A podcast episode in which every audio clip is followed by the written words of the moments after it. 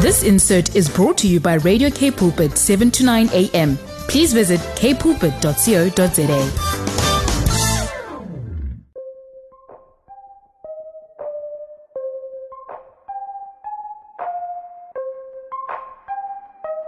It's your Thursday Voice of Change time with myself, Lauren Jacobs. Welcome to Radio K Pulpit. I hope that you've had a wonderful day. If you've been with us all afternoon, thank you for joining us. It's so good to have you along. And I know that this week, as we get a little bit historical here on Voice of Change, it's going to be quite a fun time and also quite a thought provoking time as I share my time with Penny Grimbeek and Yentl Kohler.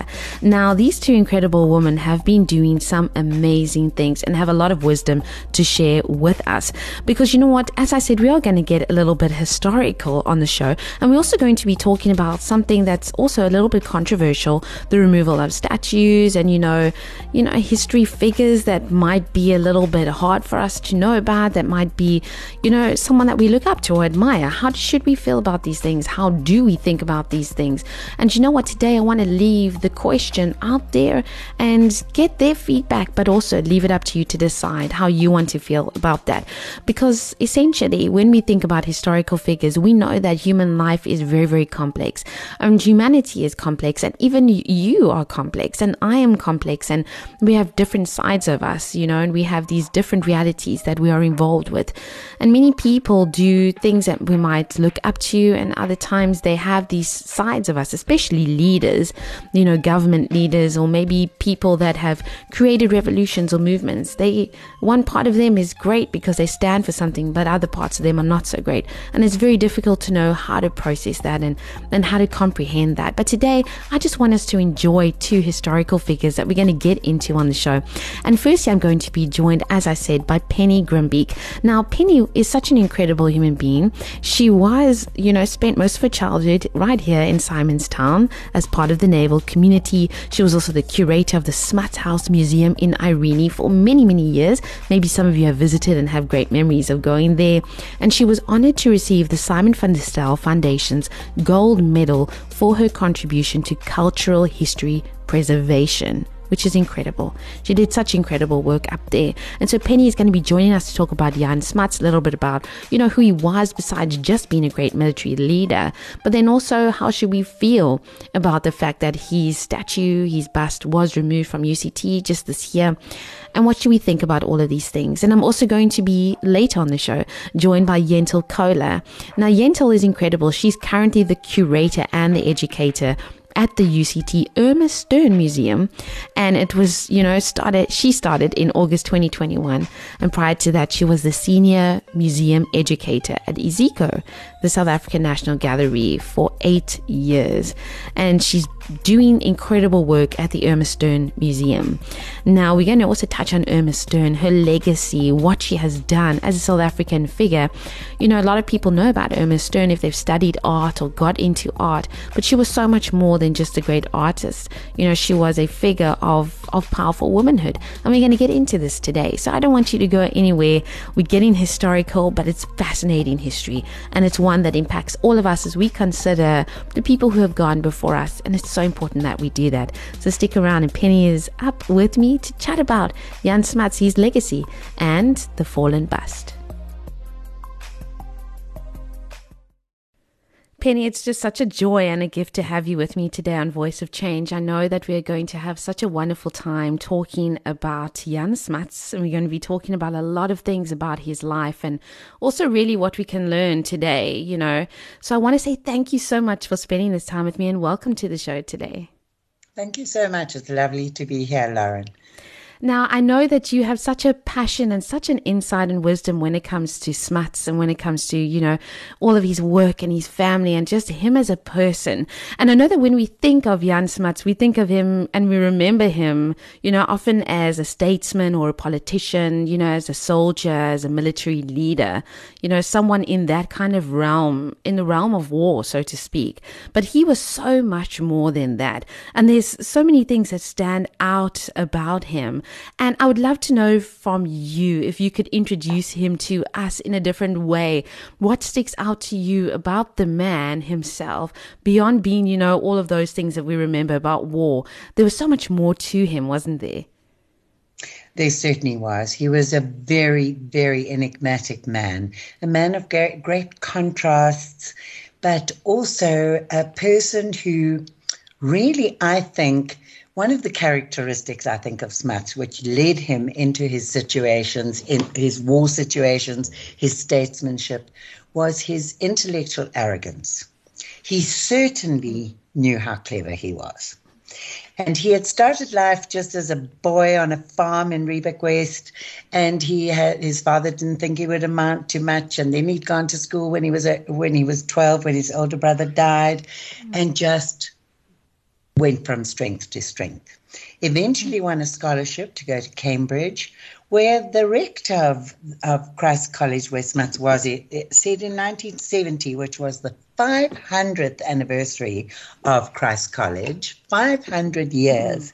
And he said in those 500 years, they had had in the college three great intellects John Milton, Charles Darwin, and Jan Christian Smuts. Wow. And in the great hall at Christ College in Cambridge, those the portraits of those three men still hang there. Mm. And there has been all the idea, you know, we've gone through the Smuts must fall, um, all the idea that those portraits, the portrait of Smuts must come down, but it's still there. Mm. Nobody has taken it down because he was such an acknowledged scholar. Mm. And uh, I think that is quite remarkable. But he, I think he thought that he knew better than most people.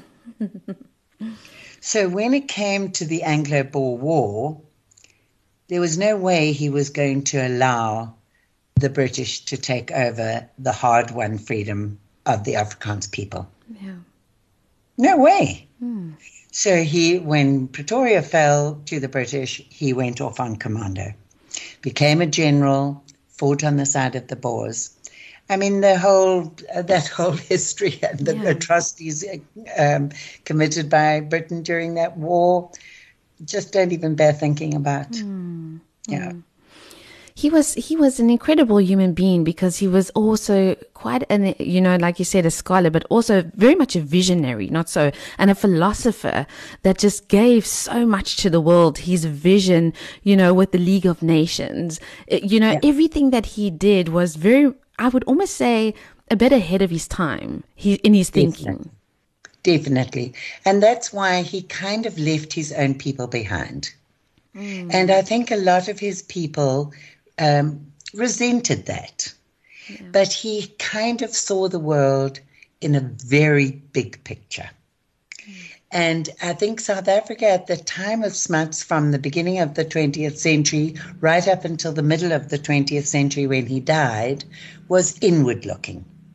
Mm. Very much an inward looking nation, whereas he was outward looking.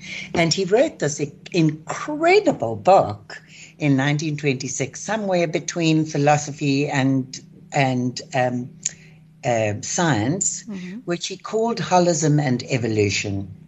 And it was just an amazing book. I mean, we hear holism talk, talked about all the time. Never, nobody ever acknowledges it as a smuts thought. Wow. Yeah.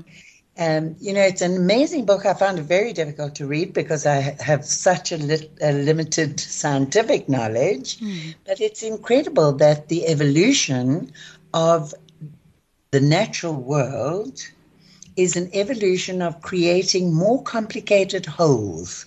Hmm. From a single cell, ever more complicated wholes. And he gets up, as far as he understood, to the human personality as the greatest whole. Hmm. The human personality, not the human being, yeah. but the personality, the greatest whole. And he said it's going to continue to evolve. Maybe there will be a whole of an abstract thing like beauty mm. or hmm. truth. I mean, very visionary.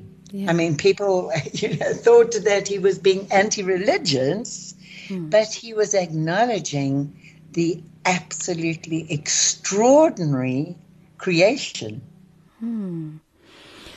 This is so fascinating. This is absolutely fascinating as well. Just like we're talking about, we we seen someone like we remember him as being a politician, being a military leader, but then again also being, like you said, incredibly intelligent and being able to to be a visionary, a philosopher, to be able to to have that kind of mind. I know that you know he needed to learn Greek, and you know he picked it up in what less than a week. um, six days, he said. It was the greatest feat of memory. He needed it to go to Victoria College, now Stellenbosch University, Yeah. because he'd had such limited schooling at um, at Riebeek West. So he said he wrote in one of his letters, "I closed myself in a room for six days and learnt enough Greek to come first in the exam." I mean, fantastic. I, I also know that uh, he he used to also read the Bible a lot, and him and, and Ouma Smuts would recite a verse to one another, and then the other had to answer in, in Greek. Absolutely. I He, mean, he said you can't understand the New Testament if you read it in English or Afrikaans, because then you're putting veneers over the top of it. You must read it in the original Greek, yes. and then you get the essence. Oh, I love that. And it, and you know, Ouma Smuts, as we remember her, eh, she was incredibly intelligent as well, incredibly quick with her mind as well. And I think Yeah. That she was just a perfect partner for him, which we're not even going to talk about today. But she No, exactly. she's, she's just She's so a whole nother story. Oh, sh- and so fascinating as a woman. And, you know, you alluded to Cambridge University, you know, as well. And when we think of, of Smuts and his achievements, just beyond, you know, being a good scholar, we know that he was elected as the Chancellor of the University of Cambridge. And he became the first person from outside of the UK to really hold that position. And when you see the footage of him, you know, getting, you know, becoming Chancellor and him speaking, it was such a remarkable feat. And the British people, they welcomed him with so much zeal. Everyone seemed so excited. You know, that, that was such a remarkable moment. Someone from outside of the UK. And I think people can miss how massive that moment is. British people are filled with national pride, you know, and always have been. So to have a chancellor of Cambridge University who is coming from outside of the country, that was a big deal. It was huge. But um, even in the First World War, when he was invited by Lloyd George to serve on the Imperial War Cabinet, he was feted around Britain. And I often thought about it. You know, he was given the freedom of just about every city in Britain. Um, i- i- people acknowledged this man's greatness and his advice to their leaders. I mean, he was an advisor to Churchill as well in the Second World War, hmm. and um, they acknowledged that. And you know, to see this, as, as I say, I remember when Nelson Mandela visited England in 1995. Hmm. And it just brought it all back to me. The same pride that a leader of our little country on the southern tip of Africa can receive these kind of accolades hmm. from the world. And Smuts did too. I think Smuts and, and um, Mandela were on an equal level um, for, for world respect as very great statesmen. Sure, that's that's that's so powerful. I, I was thinking, you know, you also mentioned it. I know in 2018 there was a big um, movement happening here in, in South Africa, but kind of started to spread. But it really started here of, you know, this removal of statues and this removal of, you know, talk of removal not only of statues but of paintings of icons, that kind of thing. And I know Cambridge University had a whole big thing, and and there was something published saying that they were going to remove Smuts, you know, his picture, and they were putting it away and apparently so many people complained and so many people you know just sent letters and emails that it took two days and then cambridge university did an about turn and said we're not Yeah. doing this anymore. Um, it is still going to be staying here and we do understand that we need to know more you know about his life and legacy. We can't just be influenced. But we do know that the removal of statues is becoming quite prolific and it's not just happening in south africa. It is happening around the world. In different countries we see you know people in russia want to remove the statues of stalin you know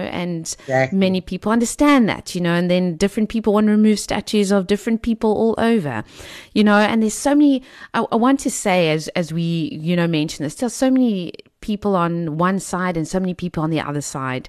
You know, this is a sensitive issue. And we know that the bust of Jan Smuts at UCT was just removed, you know, this year.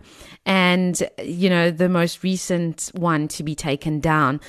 This is a sensitive topic and we do know it's controversial, but I'd love to get your insight onto something like this and not just here in South Africa, but you know, around the world when we see statues of people, you know, that maybe we didn't agree with their actions or maybe we don't actually know enough about them, you know, you know, what would your insight be on this Penny? Do we remove and then start again? Do we you know, build on top of what we have? How should we really feel about this? It's it's such a it's such a deep thing, really. It's terribly deep and terribly sensitive to so many people. But you know, when you think about it, we need to know why we have the statue in the first place. Hmm. So if you think of the Smuts statue at Smuts Hall at UCT, that was only put, I mean, the name Smuts Hall was only um, Smuts, uh, that residence was only named Smuts Hall in 1951. Mm-hmm. So this was a legacy of the great contribution of South Africans in the war for freedom against um, fascist Germ- fascism, mm. Hitler and Mussolini. So that is why they decided to name the new men's residence, that's what it had been called before, Smuts Hall. So this is only because of the people who were living there at the time who wanted that recognition for a man that they believed had served an incredible purpose. Yeah. Now we know that Smuts is not only that man, mm. he's also the man who was in cabinet in 1913 when the Land Act was imposed. Hmm. So we can't only say, look at this great statement. Also, of course, after the Second World War, the preamble to the United Nations Charter, that incredibly um, humanitarian document, Smuts wrote that preamble. Yeah. But you can't forget that for many people in our country, he was in the Botha's cabinet when the Land Act was imposed. Hmm. So we can't just look at a man as one sided. So when they take down his statue at UCT and they rename the, the hall, what's it called now? Upper Upper Campus Residence, I think it's called. Mm-hmm. So they've gone back to something like New Men's Residence. Yeah. Just something neutral, mm. just and and maybe that's what we have to think about. Why do we want this statue? Mm. And if we want it just because some of us at the time think this man is mm. consider what other people might think of him. Mm. And this comes to all of us I mean, there are statues around our country to people who re- represent somebody's cultural identity. Yeah. So they put up a statue to this person who's representing their cultural identity, but that doesn't mean he doesn't have feet of clay. That doesn't mean he isn't a man who made horrendous mistakes or yeah. committed horrendous atrocities. Decide why you want the statue and maybe put up a plaque to say, we wanted the statue here because we re- remember this man because of. Hmm. Hmm. And then it gives the, another person the opportunity to say, well, I remember him because of. Yeah and then we can have the dialogue. Mm. But we can't say he was so great in 1951 that we put up a statue on this building and we called it Smuts Hall and we want that to be eternal. Mm. Mm. It's not eternal. Hmm. Yeah. You know, I think often of somebody like Lord Kitchener of Khartoum. Hmm. My goodness, that man was a monster. Yeah. He was a monster. What did he do in his scorched earth policy here in South Africa? He was a monster. Yeah. if you want to put up a statue to him because Britain won a battle in Khartoum, mm. you need to know what else this man did. Absolutely. I, I, I love I love this perspective that you're giving us as well, and I almost feel when it comes to statues, you know, that it will be it will it might be time sensitive you know, like you're exactly. saying, it, it might have been there. There was a reason for Smuts Hall being named exactly. such.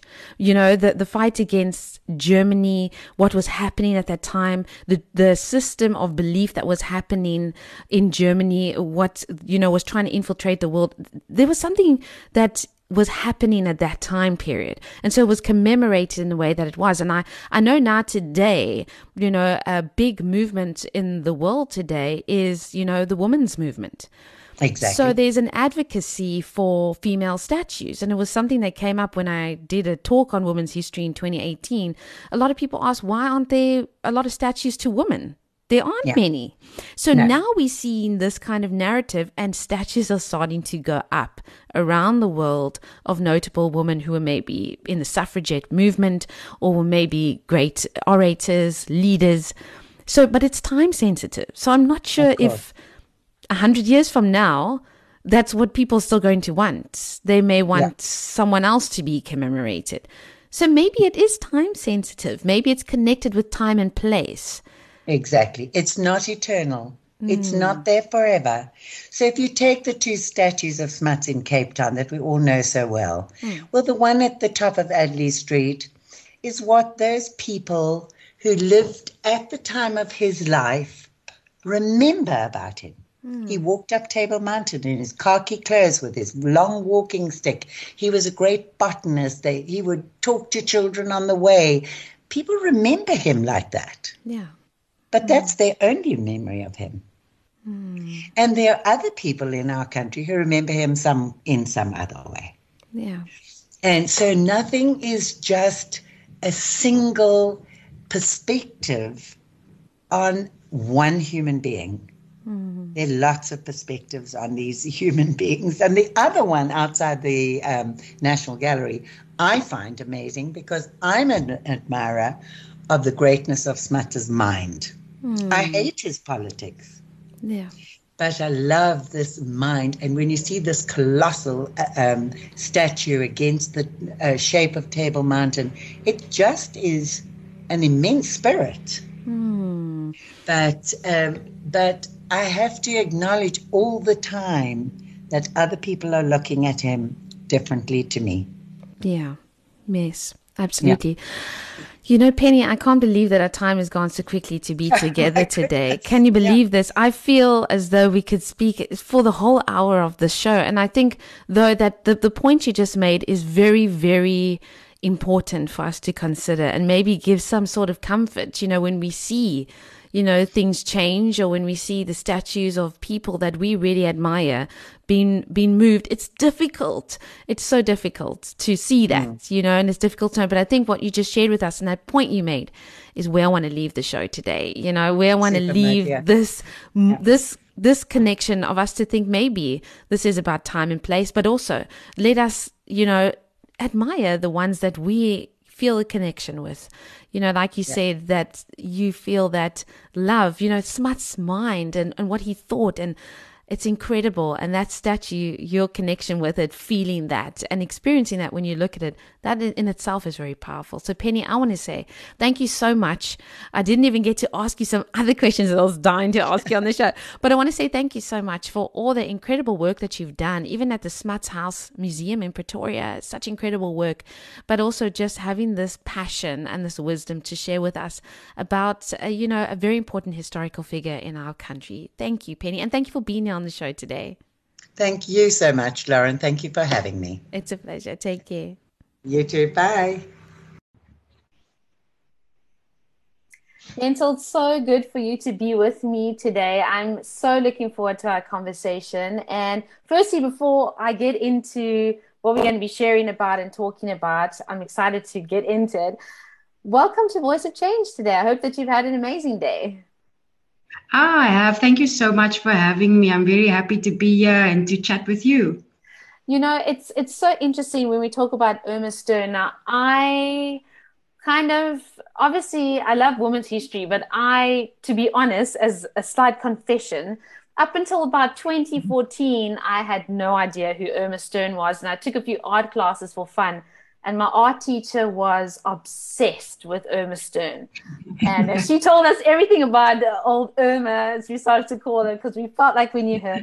So, for those of the listeners who maybe, you know, never took an art class like I did, or, you know, never even did art in school, you know, could you introduce her to us? Like, in short, you know, maybe who she was and and how important she actually is to us as South Africans and even as, yes, Cape Townians. Sure. So, I mean, Irma Stern, she was a painter, she was a ceramicist, she was a collector, she was an avid traveler.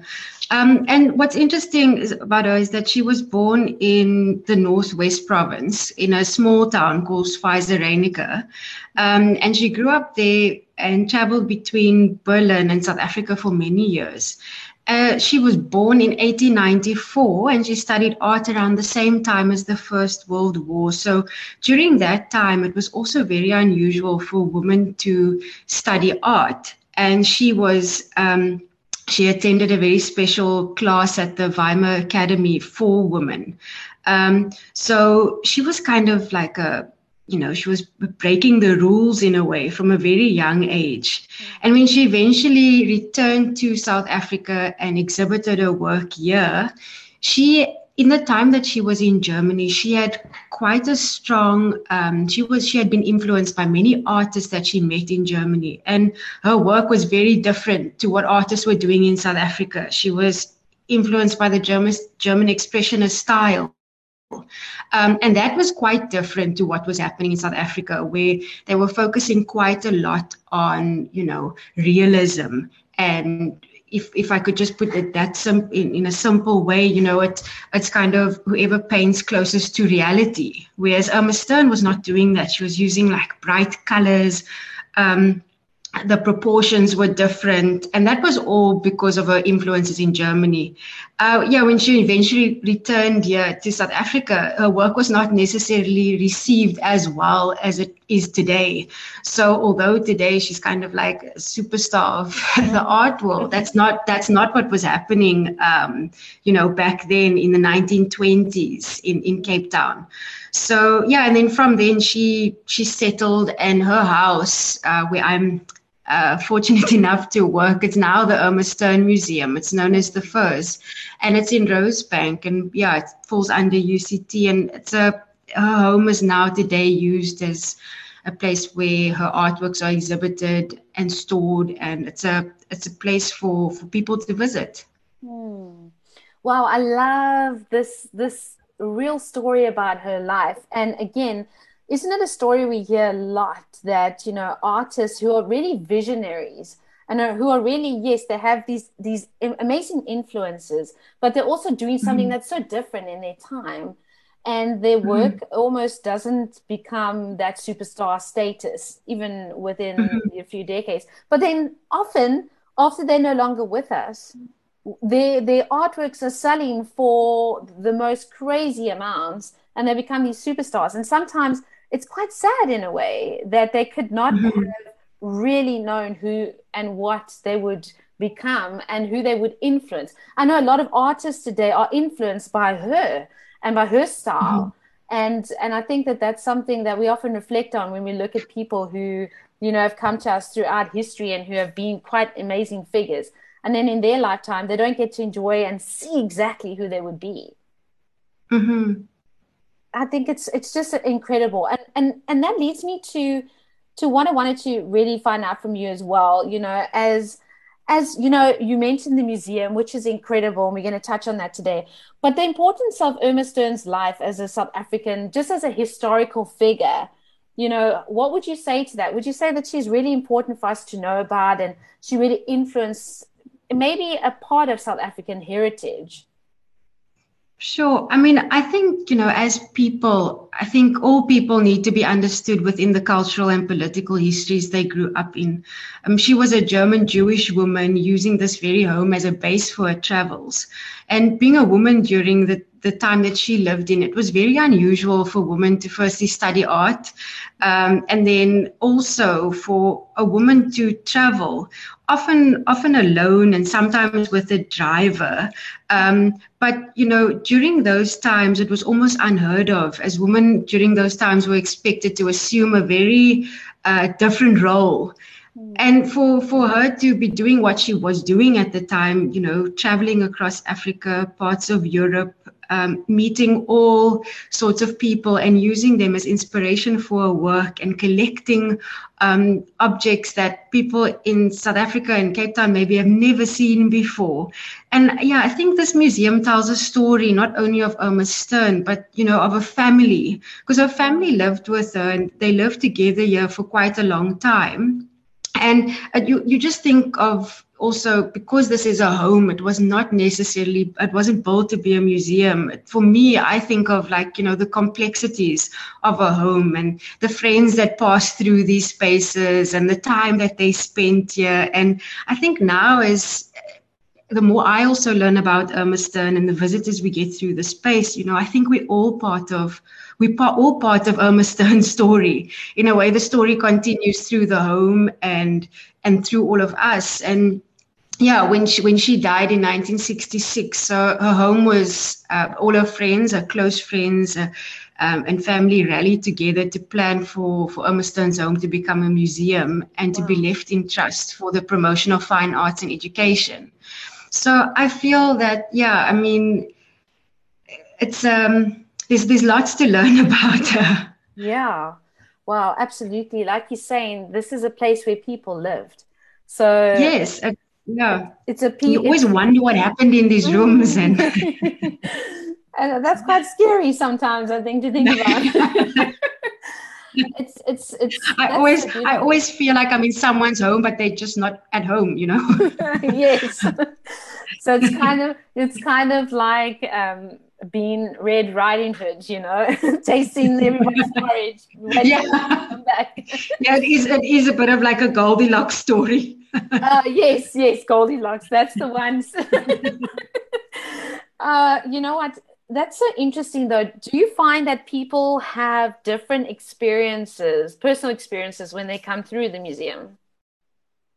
Of, of course, you know, for, for me, I think it's interesting because part of my job is education, and I know that we, we will probably chat about that as well. Mm. Um, but for, for me, it's different. We get so many different visitors from various walks of life, and a museum space means so many different things to different people. You know, we we get visitors who are who are very familiar with Irma Stern's work. They've been following her um, work for, for, for many years.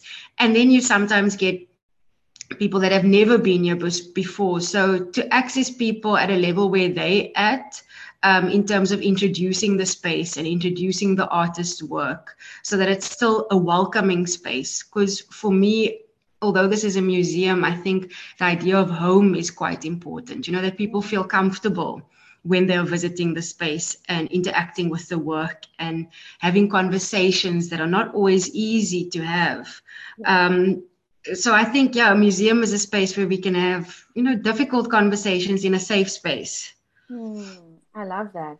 Absolutely love that. I, I love that because when we're young, I remember, you know, going to the museum in Cape Town, the big museum, mm-hmm. as a mm-hmm. child, mm-hmm. you know, and all I remember mm-hmm. of that experience was that big, I think it's like a whale or shark jaw that yes. you have your photo taken by. That's all mm-hmm. I remember. But as you get older, you realize there's complexities and, and deeper conversations you want to have, people mm-hmm. you want to experience, you know, like that were part of our history. And I think, wow, that's so important. You know, when you talk about home, it reflects on so many different things. It makes me even think of District 6, you know, and what mm-hmm. they meant to people and and home what does that really mean? Where are we really? Mm-hmm. it's a very Where, complex word.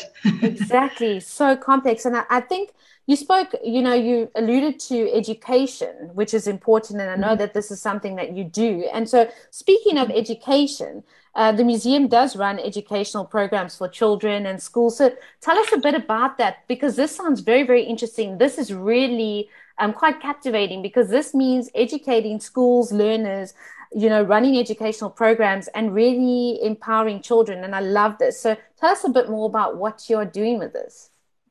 Sure. So um, I'm I'm the newest member to the Irma Stern team. Ah, okay. um, yeah. So they've recently we formalized the, the education program for school learners. So our program runs from a Monday to a Wednesday, and on Mondays we host um, we'll we'll host a program called Art House for All. And this program, um, it's facilitated or hosted on a Monday because our museum's closed to the public. And this program is aimed at children with barriers to learning um, mm. or children who um, have special needs. Uh, so we, we the museum is closed, so we use that time uh, to be able to make the learners feel as comfortable as possible, and for teachers to be able to support the learners in the way that they need without uh, the public being around. And then on a Tuesday and Wednesday, we host um, Open Art House. And that's our program for learners grade R to 12. And our program is not only for, for learners and children who take art as a subject. We do welcome all learners with varying ability and exposure to art. But we most of our lessons um, often they are aligned to the CAPS curriculum. So we do support classroom teaching, and teachers have often used the work that the learners make with us for classroom assessment. Mm. Um, so we're always trying to support the teacher. Um, in what they do in class as well by using our collection and the museum and our education space. Um, yeah, so, so that's what we're busy with at the moment, and we work very closely with the Western Cape Education Department and principals and school teachers. Um, yeah, so those are our two programs that we have we are running for now, and we are we. That's just the beginning.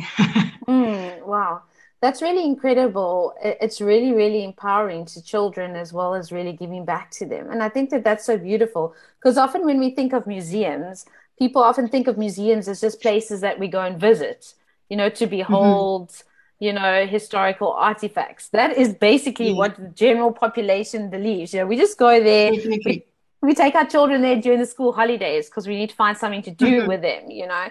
But mm-hmm. not so, you know, these these kind of programs are powerful and impactful every single day. And I love this, what you're doing and this is incredible and i'd love to also know you know about your own perspective when we talk about you know educating the next generation to know about important historical figures and characters be it you know good or bad and this was something i was speaking to my previous guest about you know earlier on on the show we were talking about jan smuts you know we were talking about mm-hmm. all these different people that come through our history you know mm-hmm. good and bad because life is complex and people are complex so there's good mm-hmm. sides of people bad sides of people you know how important from your perspective is it that our next generation get to know about important historical figures in south african history you know and and that history is very very long it spans hundreds and hundreds of years different people different historical figures. Do you think it's so important for our children to know history figures and to know about their lives and and what they not just what they contributed, but maybe who they were and those complexities?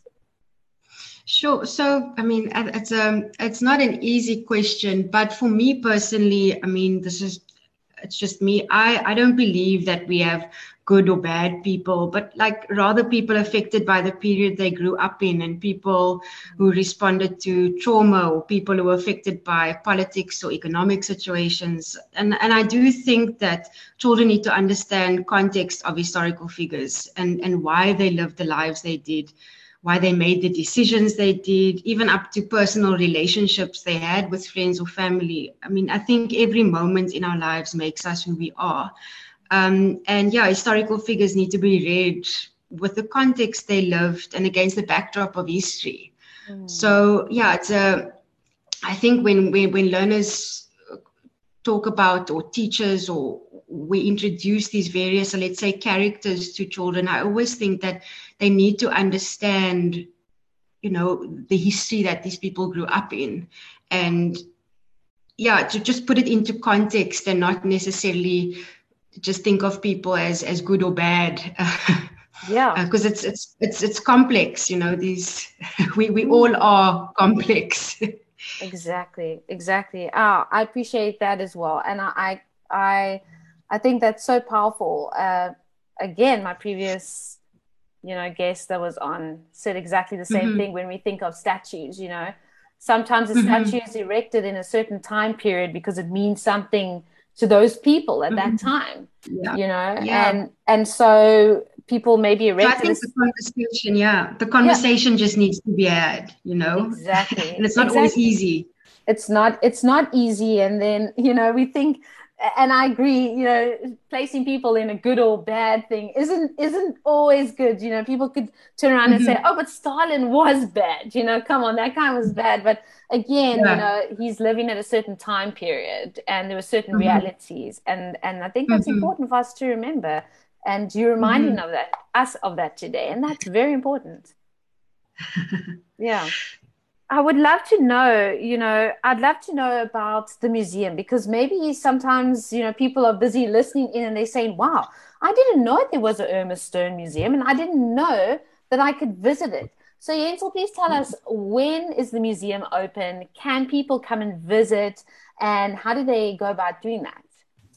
Cool. So um, the museum, because of uh, COVID protocols and to keep everyone safe, um, the museum is open to the public on a Thursday, Friday, and a Saturday. On a Thursday and Friday, we open between 10 and 5, and on a Saturday between 10 o'clock and 1 o'clock.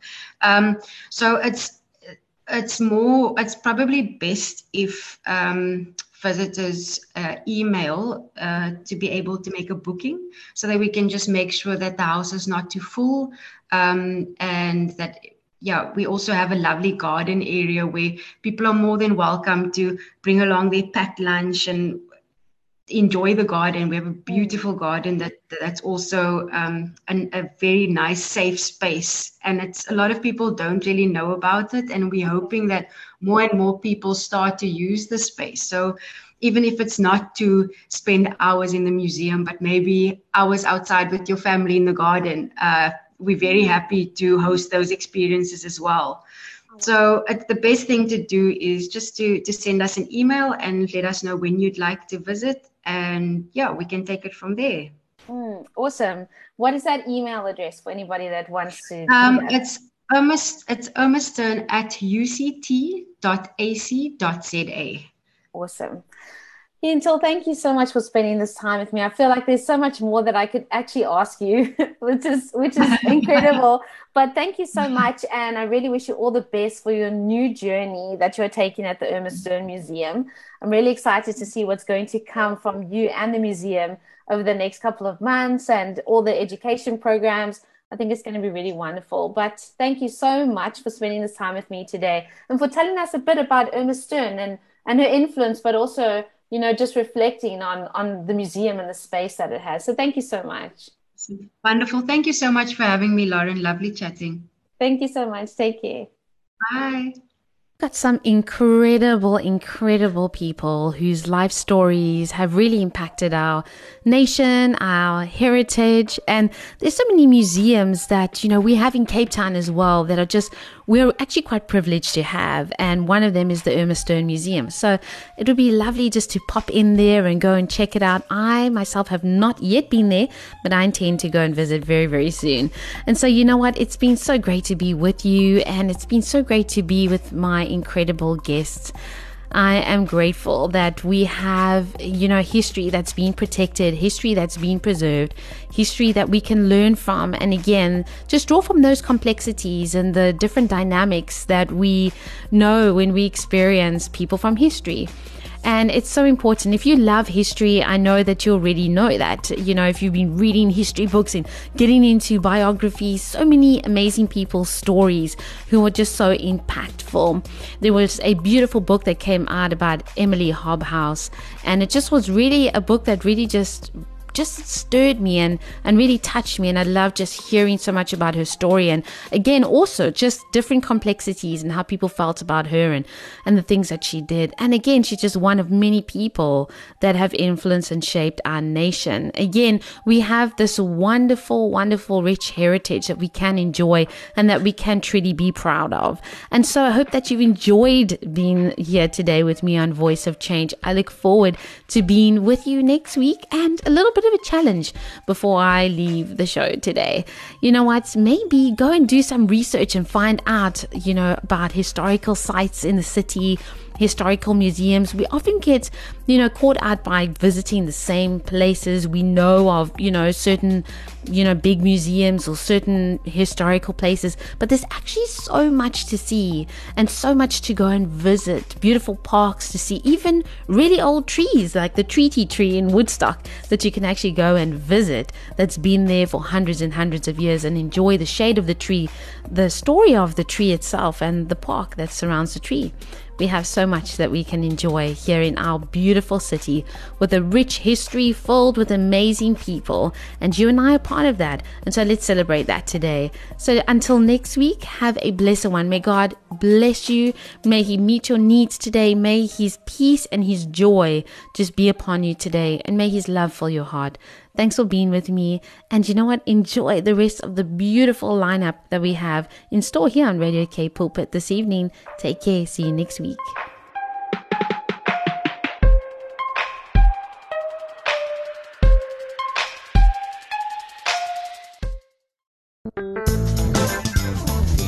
This insert was brought to you by Radio K Pulpit, 7 to 9 a.m. Please visit kpulpit.co.za.